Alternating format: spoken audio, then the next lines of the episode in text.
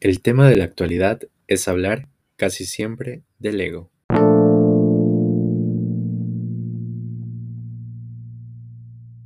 El ego es una parte intrínseca, es decir, interna de nosotros mismos que ponemos al servicio de los demás, brindando el poder de dirigirnos con nuestras actitudes, nuestros pensamientos y nuestras maneras de actuar.